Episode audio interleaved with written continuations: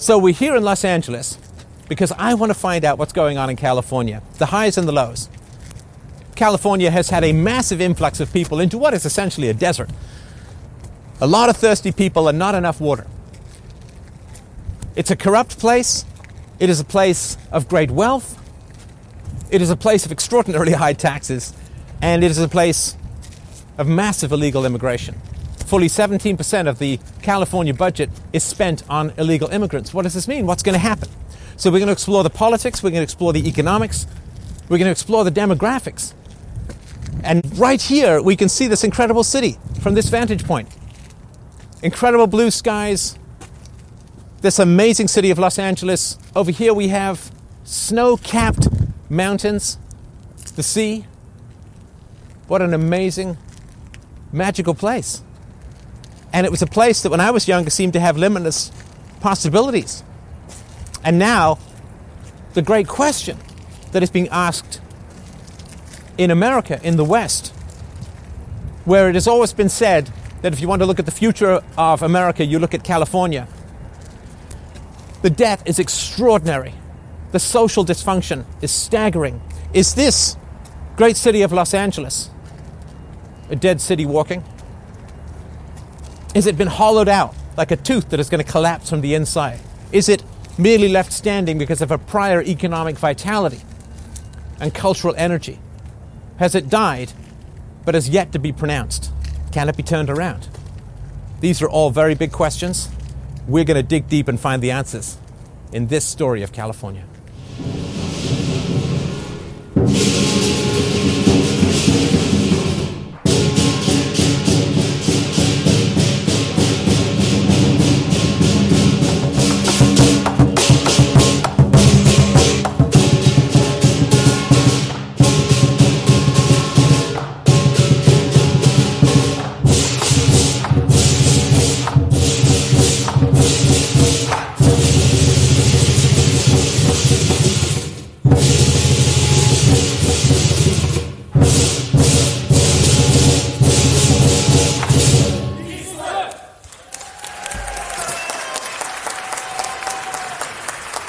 Very good. Let's um, then take um, item 12. Item 12 will be as now before us. And um, Mr. Cedillo? Members, uh, thank you for your attention to this matter. Uh, this is the declaration of the City of Los Angeles as a city of sanctuary. And we bring this matter to you as we move forward in this Trump era, an era that began when Donald Trump announced his presidency and he said that Mexico sends us not their its people, they're not sending their best. They're sending you people who have lots of problems. They bring drugs, they bring crime, they're rapists.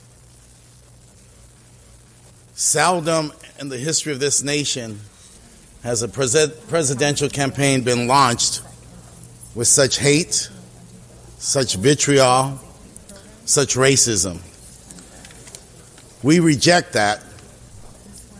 And today, with this declaration, we declare that for all those who have been under attack in this Trump era, that this city, this day, and this time will be a city of sanctuary. It will be a place where people will know that they will be judged by the content of their character and not by the color of their skin, not by who they choose to love, not by when they got here. They will be judged by their contributions to our city. They will be judged by their commitment to family, and they will be judged by their commitment to build community. And so I'm very proud to offer this here to all of us today at a moment in which the President calls for unity and continues in all his divisive policies. We have seen that with this statement, it led to children being ripped from the arms of their parents, children being placed in cages. And let me say to you and to the president, I've been to the border. I've seen and spoken to the mothers whose husbands were killed. I've seen the children who narco traffickers put guns to their heads. I've seen the young men who don't want to join gangs, but are fleeing the violence of their countries to which we contribute much to. I've talked to the disabled, I've talked to those in the LGBT community. See, the interesting thing here is that he's actually making a case for there being a wall. Because he's saying when he goes down to the border, that there are women whose husbands have been killed, that there are people who've had guns put to their heads, that there are young men who don't want to join gangs. Well, all of this is occurring because people aren't coming into America legally. So when he's saying that we got to have a sanctuary city, he's encouraging people to go into these incredibly dangerous tracks to be preyed upon by coyotes. What was it? 80% of the women get raped along the way across the border. And uh, he's saying, saying basically that there's criminals and drug traffickers and murderers all are swarming and preying upon the people across the border. Doesn't he care about their safety and security? Doesn't he want them to come into America legally and following the laws? Uh, it really is astounding. The sanctuary city thing is, is astonishing. He also says, let's judge people by their contributions to the city. Well, illegal aliens take vastly more out in taxes than they pay, or out in resources than they pay in taxes. So the idea that we're not going to judge people by the color of their skin, of course, we don't want to judge anyone by the color of their skin, but if you're going to judge them by their contributions to the city when they are taking far more out of the public purse than they're ever going to put in, is there not a reason to judge people according to his own standards? But there's no data, there's only sentiment, and that's the problem with democracy these days. Civil rights ordinance and our commitment to making this a city of sanctuary in true meaning. I thank all of you. Thank you, Mr. Cedillo. Seeing no me- other members on the queue on this item, let us now open the roll, close the roll, tabulate the vote. 12 ayes. That item is passed. Item next item. So the uh, the vote is in, and as you can see, it was I think unanimous. Uh, some women, some Hispanics. I couldn't still read all of the names, but this is one of the challenges when you have a multi-ethnic democracy that it just turns into an ethnic headcount. That the people who are Hispanic are going to go and vote for that which is beneficial to Hispanics. In this case, they believe that it is open borders, though there's lots of data that would cause them to disagree. But people don't vote according to principles; they vote according to ethnic preferences, and philosophy becomes useless. It's just tribalism now. I want somebody else to get it. So you know what it feels like to have all these illegal aliens taking our housing and putting black people on the street. And other people, not just black people, whites too. Okay? Um, I think that we need to invest some money in this typhus. If it's in City Hall, it's going to spread, believe me. And uh, you are putting the people of this city in danger, physical danger, by allowing all of these illegal aliens to come in here. And we've got thousands who are trying to get in here now. And I say that President Trump is doing a great job. He's bringing in maybe 3,000 more troops. And I say shoot to kill. Shoot to kill anybody who try to break into this nation. Shoot to kill because this is an invasion from you Democrats, So- you communists. Mr. This is nothing but an could we invasion. get back on the now agenda let's get item? to number the next one, number 14. Uh, here, this is, again, this is about uh, controlling pests and things like that, environmental concerns. Yes, we have environmental concern. We have too many people, five million illegals, and then maybe three million living on the street. That brings in disease. Okay, we're going to get you out of office, all of you. Next speaker, Wayne. Actually did ask this lady for an interview, but she doesn't do uh, interviews. But, uh, very powerful. I mean, she's right, of course, about disease. She's right about uh, illegal aliens and some of the problems that they bring. But as you can see, the tribalism she's saying, and this is true within the black community, being pushed out by the Hispanics. She's basically majorly concerned with the effects on the black community, which I understand and I sympathize with as well. But again, you have that tribalism. There's no principles involved here. But the fact that she outlined communism and socialism as a driving force behind it, immigration, kudos to her. That's a very powerful point and very true. East, regardless of budgetary constraints, under the guise of public safety. Next one we have Stefan. That was me, right, Stefan? Sorry, I just wanted to mention uh, I'm, I'm just down here from Canada observing the American democracy at work. It's quite a fascinating process, and I appreciate the, uh, well, I wouldn't say the invitation, but the opportunity to, to speak to you. The one thing, my particular graduate school education is in history, and the one thing that is very tragic about late democracies is the avoidance of particular issues, and in particular fiscal issues. The one thing that I was reading about that I did not see addressed, and I hope is going to get addressed at some point. So, so could we get back on the agenda Yes, items? uh, I'm going to uh, just talk about what's missing from the agenda is how to pay for everything that is being proposed. You have 17 to 18 percent of the California budget is being consumed by illegal immigration. Uh, okay, and I, I'm not- sorry, you're, you're not speaking to any of the agenda items. Okay, that's your So last warning. You got to stick to the highest agenda item, taxes- sir. You have the highest taxes Oh, in the okay, union. I'm sorry, you you're simply rate- not on the agenda items. Please get on the agenda items now. How are you going to pay for a sanctuary Okay. city? That's my question. Your question. time's been forfeited. You're not speaking to the item, sir.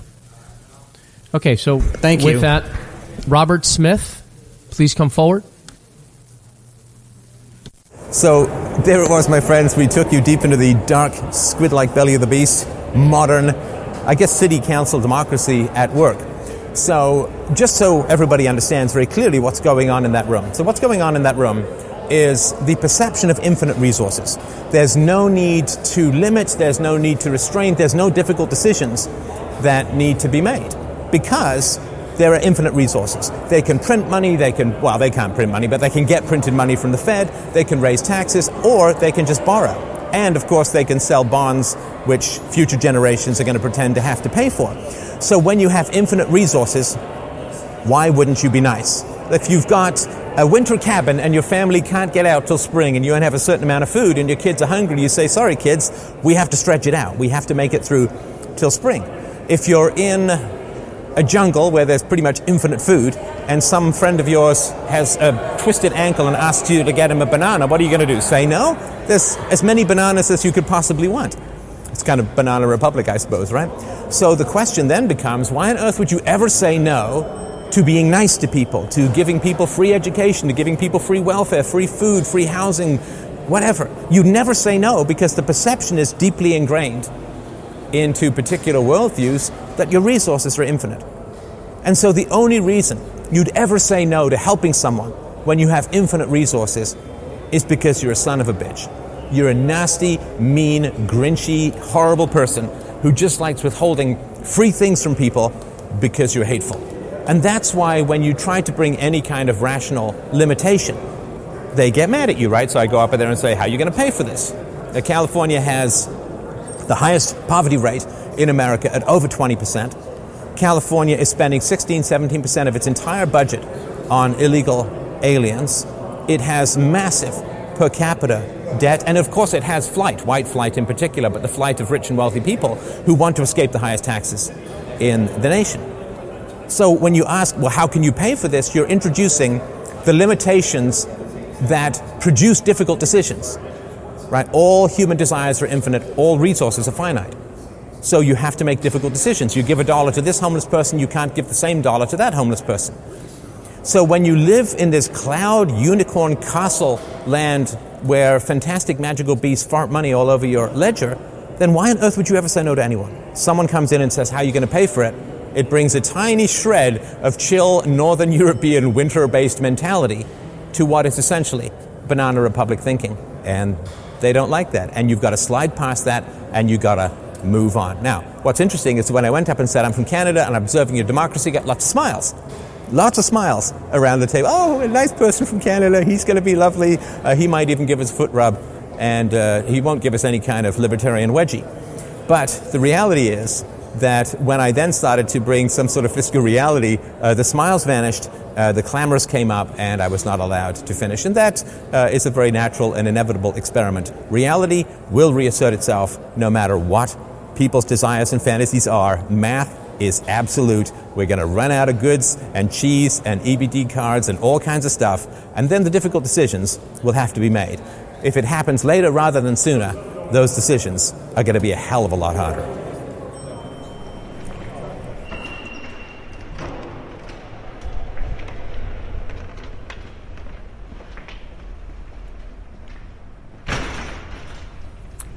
Standing here in a city council chamber in Los Angeles, it's important that we talk about the reality of the system that we live under.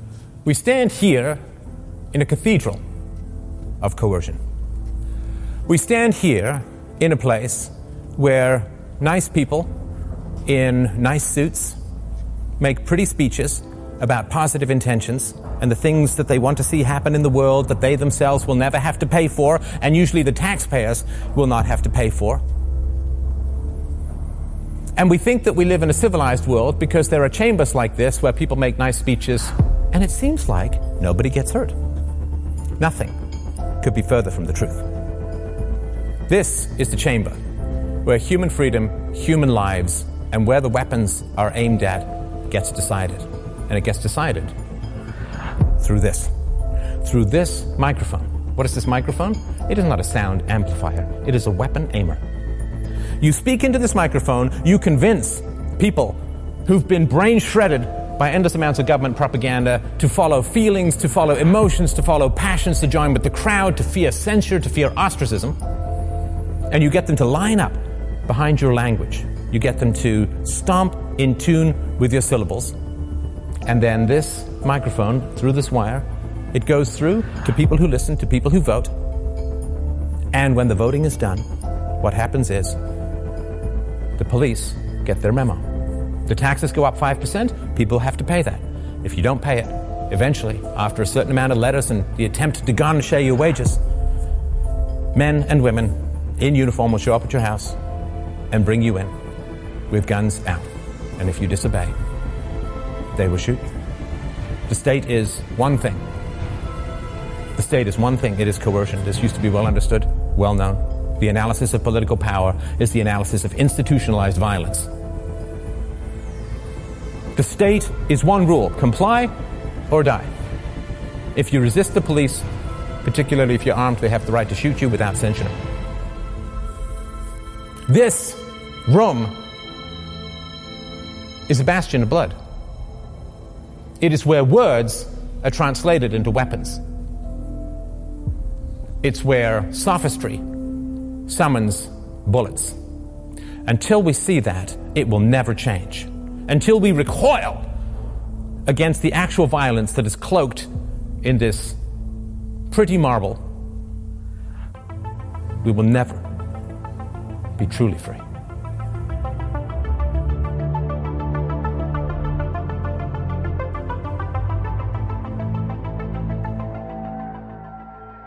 That's the crazy thing about California is this income disparity is, Right. is nuts, right? It's Right. worse than Mexico. Right. Oh, oh it, it's, it's horrendous. You know, if you're, and so it's interesting. You know, it used to be a three-class system. You know, the upper class, the middle class, and the lower class. Now it's going to a two-class system: the haves and the have-nots. Yeah. So there are a lot of people in the middle class. They don't really know that they're being converted to have-nots, and that's this is just a microcosm of what's going on across America.